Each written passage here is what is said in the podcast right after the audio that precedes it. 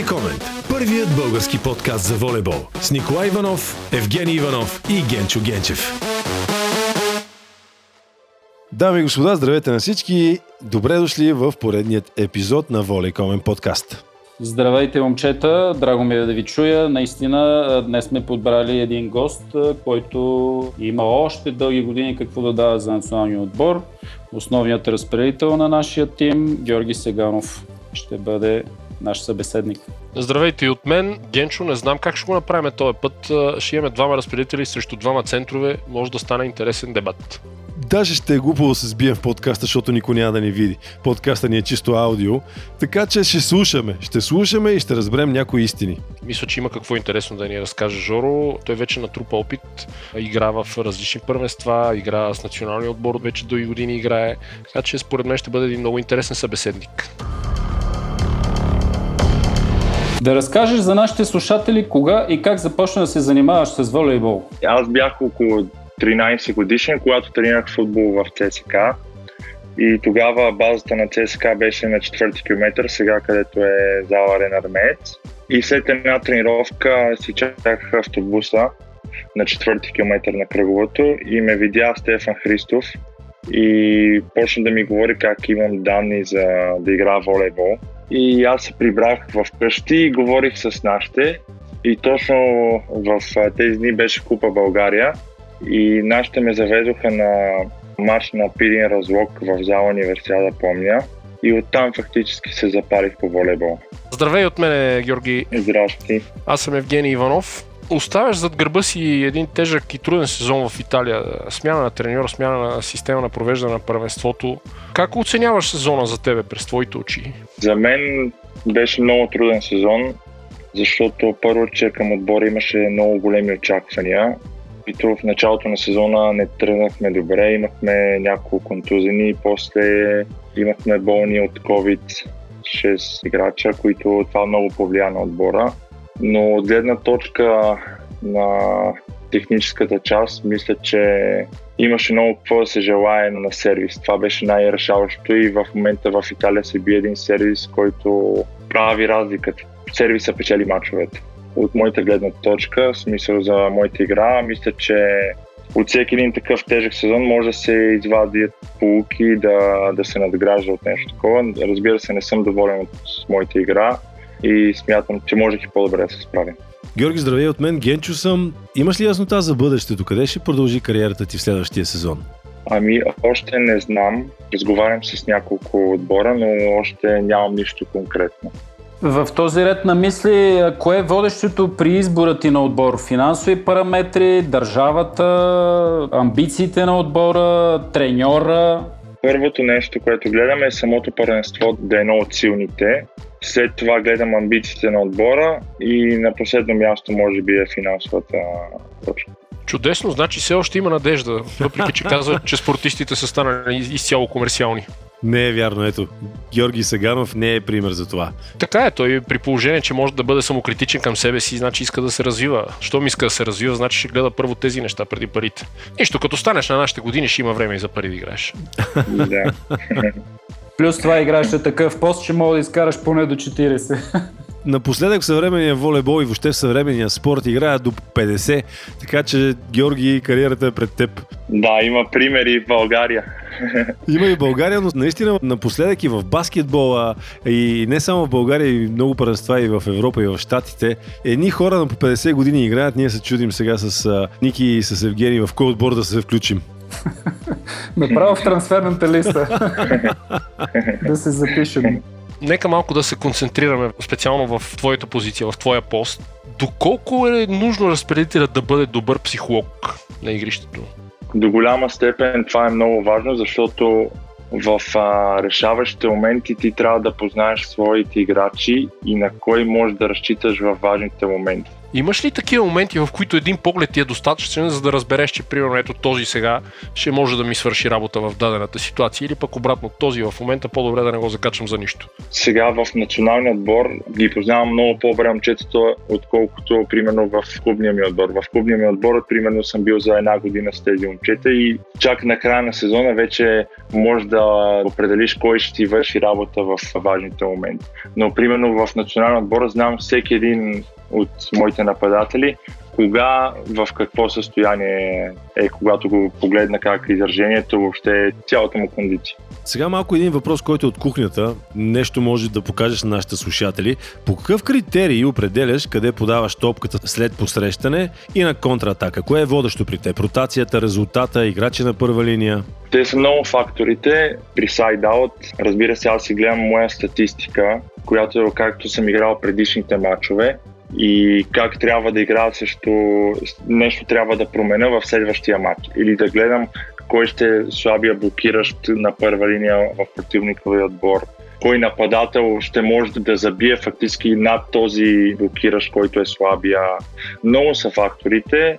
Може би на контратака на този нападател, който ще бъде с най-добра кондиция, смисъл в който може би не е участвал в разиграването. Там не трябва според мен да се търси някаква изненада, освен на фрибол. Когато е след защита извадена топката, трябва да се даде според мен по-спокойна топка, да дадеш възможност на нападателя да набере скорост и да, да скочи високо и да забие. Бих искал да питам и господин Иванов, Николай Иванов, човек, който е легенда в българския волейбол. Ники, хареса ми това, което каза Георги, че той си има собствена статистика. Така ли е? Вие сте зам статистици, така ли? При всички случаи всички хора получават една информация, разпределител получава друга информация, която е допълнителна на всичко останало, така че той има поглед върху разпределението на цялата ситуация. Както на собствените състезатели, така и на противника. И, айде така го кажем, борави с малко повече информация и трябва много точно да я филтрира. И наистина тази статистика, която му се доставя на него, помага на неговата игра, която пък рефлектира върху всички останали. Но вие си имате една така вътрешна статистика, която ви е в главата, само като му видиш на този погледа, само като му видиш стойката, само като му видиш това и каже, то не, то е няма да му вдигам. Жоро, така ли е при теб? Ами да, то при всички разпитали според мен е така, да си имат няколко човека, на които се доверяват във важните моменти. Има и нападатели, които, примерно, речем от първа до десета, има едни от десета до 15 и другите за последните точки. Това в кръга на шегата, разбира се. Има и такива двойки, които са братя и евентуално там се дига на брат ми. да, има и такива. а Ники, ти как определяше пък? На кой, къде, кога, контра? Как беше твоята? Ето, издай малко тайната. Точно това е. Те много-много не се различават кой знае колко нещата, но наблюдавах кой в каква позиция е, какви са му били предишните действия, какво му е поведението в игрището, защото това, това са такива малки нюанси, които дават яснота в какво състояние се чувства даден нападател. Сега, разбира се, има и такива водещи играчи, звезди, които те затова са и звезди, затова са нали, топ състезатели, които наистина трябва да се нагърбат с важните топки но пък по някой път и по-такива, айде в кавички да го нарека, маловажни състезатели правят важни точки, защото пък при една такава ситуация, когато поемеш малко по-голяма доза риск, освобождаваш нападател на разкъсана блокада, на единична блокада, защото все пак съвременен волейбол, вие знаете, че тези цифри, тази статистика, тази дистрибуция се гледа и от противника и те реагират по този начин нали, на важните ситуации. Имат готовност да парират най-добрия нападател, така че една изненада е по някой път се оправдава. Риска е оправдан. Пушка, Паднали са ни разпределители, дай да ги разпитаме малко, а? За уния всичките години, айде, Георги играе още, ама ние сега ни е наред да питаме. Е, няма какво да питаме. Аз е, се притеснявам. Ако съм имал някакъв проблем с врата, примерно, по време на матча, съм ходил с леко по-наведена глава, това означава, че край в техните очи съм ненадежден. Добре, момчета, имате ли си такива фаворити? Да, знаем, че всеки отбор има точков играч или пък играч, който играе жестоко в клубното първенство, обаче някакъв път не му се случва в, да кажа, в някаква от тези националните формации. Имате ли си любими играчи? Такива, където не защото той има в момента е форма, ма си му дигна, защото ми е приятел. Имало ли е такива случаи? Хайде да го кажа така. Жоре, ти си. ами, Класически разпределител. Веднага подава топката на другия. Ами със сигурност си имал такива, кой ти е по-симпатичен, със сигурност си имал такива моменти. Но не на много важни мачове, предполагам, нали? Да, и аз съм брал ядова такива неща, защото съм бил близък с някои от играчите и това е повлияло някой път на моите решения. Ники, ти има ли си такъв случай? Така по-фаворит да си имал приятел? На приятелска основа не, по-скоро бих казал на спортно-техническа, защото не е тайна, че с някой състезател синхрона по-добре се получава или по-бързо и да речеме и по-такива неудобни топки може да ги дадеш. Да имаш тази увереност, не, нали, че този човек дори ти да допуснеш грешка ще изправи.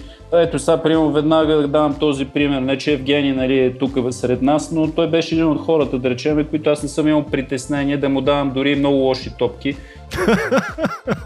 Пушка, ти има ли си това притеснение? Един от най-големите кошмари беше в дадени ситуации, примерно като играеме, и Ники само идваше при мен и ми казваше колега от всякъде. Да, да, да. Което за мен да. означаваше не ме интересува къде ще е топката, давам ти я направи. Точно, да, ето, това е потвърждение, нали, че в смисъл имаш добра кондиция, добра релация с дадени състезатели и ти нямаш притеснение дали ще ти дойде добра топка. Сещам се за един легендарен център, няма да му казвам името, който казваше сега. Казвам ти, дай я това тази топка, бе, дай я, обаче ти няма да ми я дигаш, чули? Защото, примерно, президентът е дошъл да гледа. да, да, да. Има и такива случаи, и той се обръща после към президента и вика, ей, пак не ми я даде. Обаче, ако ми я дигнеш, ще те смачкам. Така че има и такива случки. Дай, дай, дай, обаче не ми я давай. Има го, има го това нещо. Жоро, какви качества според теб трябва да притежава добрия разпределител според теб? В този волейбол, който се играе в момента, много е важен сервиса, защитата. Нали, освен дигането, сервиса и защитата може би са фундаментални за, за един разпител, за да бъде на, на най-високите нива. Разбира се, паса, да играе бързо в момента, всички разпитали на топ ниво играят изключително бързо и това е много, много важно в момента. Пушка, според теб какви качества трябва да притежава идеалния разпределител? Да се доверява на центровете си. Как се казва, леко прокарваме политик. Ама Ами така да вече е, свърши. Трябва да лобираме. Имайте предвид, момчета, че аз специално лично съм си градил стратегията винаги върху центъра. Аз никога не съм си градил стратегията върху, примерно, топ играча, който ми е и върху него всичко да се върти. За мен всичко се е въртяло около центъра и след това вече с някаква ясна стратегия съм тръгвал какво да правя в даден матч. Наистина е така, аз мога да го потвърда това нещо. Генчо, мисля, че ти имаш една много хубава приказка, като цитираш твоя бивш треньор Прохоров, който е казал, че волейбол е шах с 300 км в час. 180 км в час. 180, добре, вече е с 300, както каза Жоро, вече се играе доста по-бързо. Знам, че обичаш да караш коли бързо. А, кой аз ли? Да. О, не, не. Аз ако...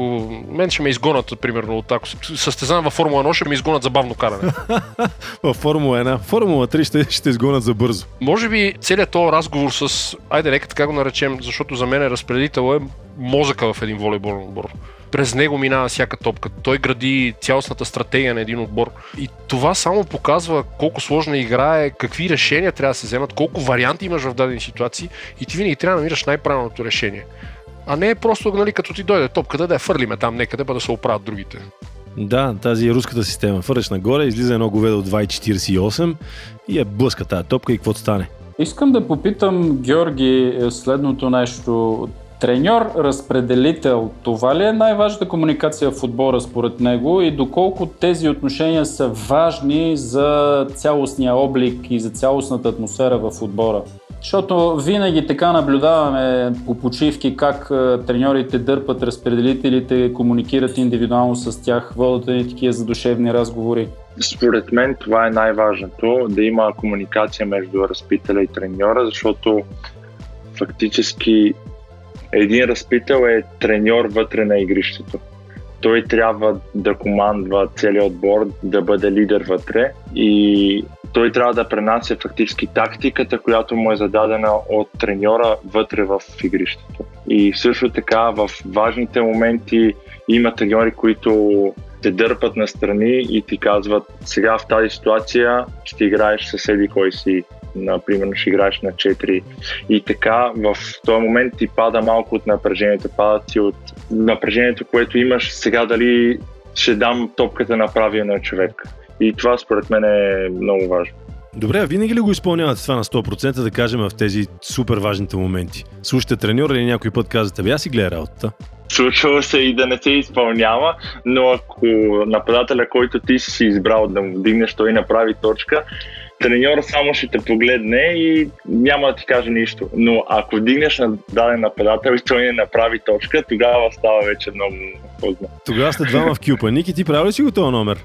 Ами, ако съм получил конкретни указания, не съм си позволявал лукс. Може би сега тук вече до някаква самодисциплина. Нали, сега тук трябва да кажем, че е, когато наистина няма друга опция и топката не позволява да се изпълни треньорското указание, тогава е едно. Но когато имаш опции, когато треньор е казал винаги съм се старал да бъда пунктуален и да изпълнявам неговите указания, разбира се. Добре, момчета, аз има и такъв момент. Някой път отбора е много зле, отбора не върви и всички са нагълтали джама, абсолютно всички гледат надолу. На кой дигате тогава? Ами ако излиза топката над филето, при мен беше добре, защото с лявата ръка трябва да направя. Сега в крайна сметка колко ме да скочиш да паднеш и да направиш точка. Има и такива матчове, където нищо не става. Просто само като ги погледнеш тия петимата и петимата са за музея. Жоро, ти какво правиш в този случай? Аз гледам да направя някаква суматоха, примерно да се заям с противника, нещо, да направя нещо такова, да... Да ги събудиме. Да, да има агресия в нашия двор. Може би това правя аз. Няче интересно, между другото. Чисто психологически, така и така тия набиват и петимата, дай и там четиримата. Дай да се скарам аз с някой. Ами това е добър ход, защото нали, това е вид провокация, която по някакъв начин предизвиква някаква реакция и в следващия момент пък всичко е в неговите ръце и той може да контролира последващите действия, според мен разбира се. Да се върнем малко на по-глобалните неща. Какви са твоите очаквания с националния отбор? Имате ли вече, говорили сте, кое ще бъде приоритетно волейболната лига на нациите или европейското първенство? Или може би в твоята глава как се подреждат като приоритети тези неща? Ами не, това не сме го но мисля, че за нас в момента като един млад отбор, всеки един матч ще бъде много важен, за да със всеки изминал матч да надграждаме, защото има много млади момчета с огромен потенциал, които им трябват матчове, за да придобият опита, за да се напаснат към системата на Силвано това е. Трябва всеки мач да мислиме мач за мач, според мен, и да се опитваме да се подобряваме във всеки един елемент. За съжаление не се класирахме за Олимпиадата, но кои са фаворити според теб за спечелването на Олимпийската титла? Фаворити са Русия и Бразилия. За мен това са двата отбора, които са, са фаворити. Един финал, може би от 2012 да направят повторение от епичния финал в Лондон. Да, мисля, че така като гледам съставите, мисля, че Русия е за големия фаворит, според мен. Ще наблюдаваме с интерес. Всички пред телевизора. Всички пред телевизора, защото японците не искат гости и туристи. Да, в един момент сега може да питаме един такъв въпрос, какво мислите, ще има ли Олимпиада, ама... Е, не, малко а... брутално. Да, Ми... този е брутален въпрос.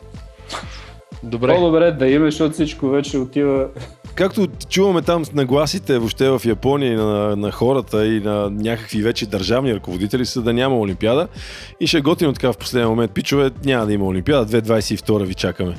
Направо да ги следят следващите. да, две Олимпиади в една. Две Олимпиади в едно, да. 2024 две Олимпиади. Така е. Добре. Георги, какво би посъветвал младите разпределители, които сега прохождат във волейбола? Ти вече имаш достатъчно опит, достатъчно рутина мисля, че може да дадеш ценни съвети. Първото нещо е да се стараят на всяка една тренировка да надграждат и в момента, може би, основното нещо, което е, което го виждам при българските разпитали, че работата с краката ни изостава от тази на другите разпитали. Примерно американците, бразилците, работата им с крака е изключителна и това на нас, според мен, не трябва да върху това нещо да работиме. Специално българските разпитали. Другото нещо, което мога да дам съвет, да се опитват да играят по-бързо и да бъдат по-прецизни.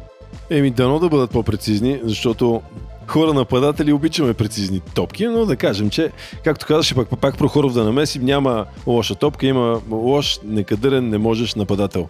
Така че всяка една топка може да бъде отиграна. Да, лоша топка няма. Сега те върна към свободното ти време. Как си го прекарваш? Имаш ли някакво хоби? В момента в тази пандемия не може да се прави нищо, особено когато бях в Италия. Моята зона беше червена, т.е. не може да се излиза навънка, всичко беше затворено и ежедневието ми беше от залата в къщи и от къщи в залата. Това ми беше ежедневието. А добре, преди тази странна 2020 година, какво ти е хобито? Имаш ли такова? Може би ми е това да играя компютърни игри. Другото хоби ми е да гледам всичките видове спорт. Мисъл, следя абсолютно всички видове спорт и обичам да гледам много, примерно, тенис и футбол. Един ден може да ми станеш колега, да станеш журналист спортен. Ето, Да. пушката обича да кара Формула 3. Или тази, в която се побирам. Каза, че дълго време си е, бил изолиран. Е, сигурно неминуемо ползваш телефоните и компютрите.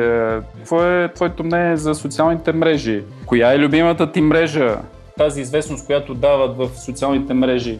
Как се отнасяш към това нещо? В момента е да, много популярно, примерно TikTok.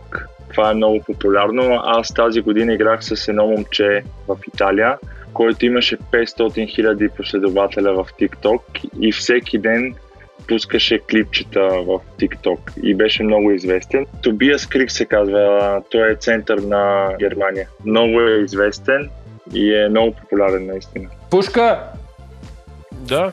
защо се бавиш? Виж центровете какво правят. Да ти кажа, аз май никога не съм я ползвал тази мрежа, но някъде съм засичал някакви клипове от нея. Момчета, аз имах TikTok, горе-долу имах го около 25 минути. Вие нямате представа какво ще си причините, ако си сложите TikTok. Между другото, пък разни такива мрежи, наистина, мрежите дават една много голяма сила на състезателите. Инстаграм и ето даже знам за Кристиано Роналдо, който има тарифа човека да се снима с някаква марка. Е 999 хиляди долара взима за една снимка. Почти 1 милион долара. Мислите ли, че трябва да вдигнат цените? Задължително. Ами аз мога да ви кажа, че примерно Кевин Тили, френския национал, аз също играх с него тази година, има спонсори в Инстаграм, като Adidas и други марки, примерно за часовници, качва снимки, пуска сторите с, тези марки и те му дават безплатни неща, дават му също така пари на ръка. Той е един вид инфлуенсър. И той използва това нещо от националния отбор, че е известен и сега в момента го използва да изкарва някакви дивиденти. Не, между другото, то това си е тренд навсякъде. Даже искам да кажа, че малко тези инфлуенсъри в един момент вече остават наистина много силни инфлуенсъри. Тези микроинфлуенсърите, тези по-малките обаче, дето така предизвикат някакво мнение, почва да изчезват. Аз предвиждам рано или късно Инстаграм е мрежа за снимки, ама хората намразиха снимките благодарение на Инстаграм. Толкова много филтри и то такива, такива истории. Но ето пък скоро гледах канала на Либерото на щатите, Да, те са двама братя. Ерик Шоджи. точно той. Той има YouTube канал и човека прави едни жестоки такива видеа, които ги правят така наречените ютубъри. Разни реакции, разни... Гледа такива японски матчове, японски училища и сравнява с а, а, отиграванията, защото тези топката не пада по 15 минути. И изобщо да, натам е пътя, обаче в един момент, според мен скоро ще има по-добри хора в социалните мрежи, по-добри волейболисти в социалните мрежи, отколкото по-добри волейболисти на игрището. Някой красавец, такъв като Евгений Иванов, що пък да няма някакви милиони последователи. Започвам проект. Не, говоря, че някои хора използват точно това, че са такива атрактивни и така нататък и имат стотици хиляди последователи. Но натам вървим, няма какво да протестираме против мрежите, аз си мисля, че това е пътя. Жоро, в този ред на мисли, трябва да поработиш над каналите си. Ами да, ще почвам да ги развивам и аз, да може да изкарам някакви дивиденти странично от волейбола. ами да, докато си още актуален национален Да, състезател. Да. Искам да ви благодаря първото, което е за поканата. а Второто искам да кажа, че се радвам, че хора като вас се занимават с такива подкастове, защото е много интересно според мен за младите волейболисти, не само за младите волейболисти, такива да се правят интервюта в детайли и според мен това ще помогне за израстването на младите състезатели. Благодарим за хубавите думи. Благодарим наистина като цяло подкастите в момента набират страхотна сила, а ние сме едни от пионерите в подкастите тримата. Все пак започнахме този подкаст преди колко години, Ники? Ами вече е втора година. Втора година караме, така вече имаме близо към 50 сезона, 50 епизода, така че... Дай Боже 50 сезона да имаме един ден. Е, да сме живи и здрави. Жоро, благодарим ти и пак да ни гостуваш в следващия Благодаря път. аз. Жоре, жив и здрав и успешен сезон през лятото. Е, Да, да радвате хората в залите и пред телевизорите. Още веднъж благодарности, че прия нашата покана. Жив и здрав и от мене, всичко най-хубаво, успешен сезон. Благодаря. Живи и здрави. Чао. Георги ни разказа интересни неща, неговата гледна точка, неговата философия за играта, какво е нужно да притежава един разпределител. Даде ценни съвети към младите момчета, които тръгват по този път. Аз мисля, че се получи един хубав и съдържателен разговор, който се надявам да бъде интересен на нашите слушатели. Чухме доста интересни неща за волейбола, извън волейбола, за социални мрежи, за пандемии, странни години, странни сезони. Да, определено, така както предполагахме в началото, Георги Саганов е един интересен събеседник заслужава си да се изслуша всичко, което имаше да ни каже. Даже да се слуша и втори път. Ето сега, уважаеми нападатели, които слушате подкаста, стана ли ви ясно? Доста ситуации разнищихме така с детайли. Ники и Жоро си казаха тайните в нашия ефир, така че вече ни една идея по-ясно, защо понякога само се въртим като мухи без глави. Дами и господа, слушайте Волей Комент подкаст в страницата на Волей Комент във Facebook, както и в каналите ни в Spotify и в Google Podcast. Волей Комент. Първият български подкаст за волейбол с Николай Иванов, Евгений Иванов и Генчо Генчев.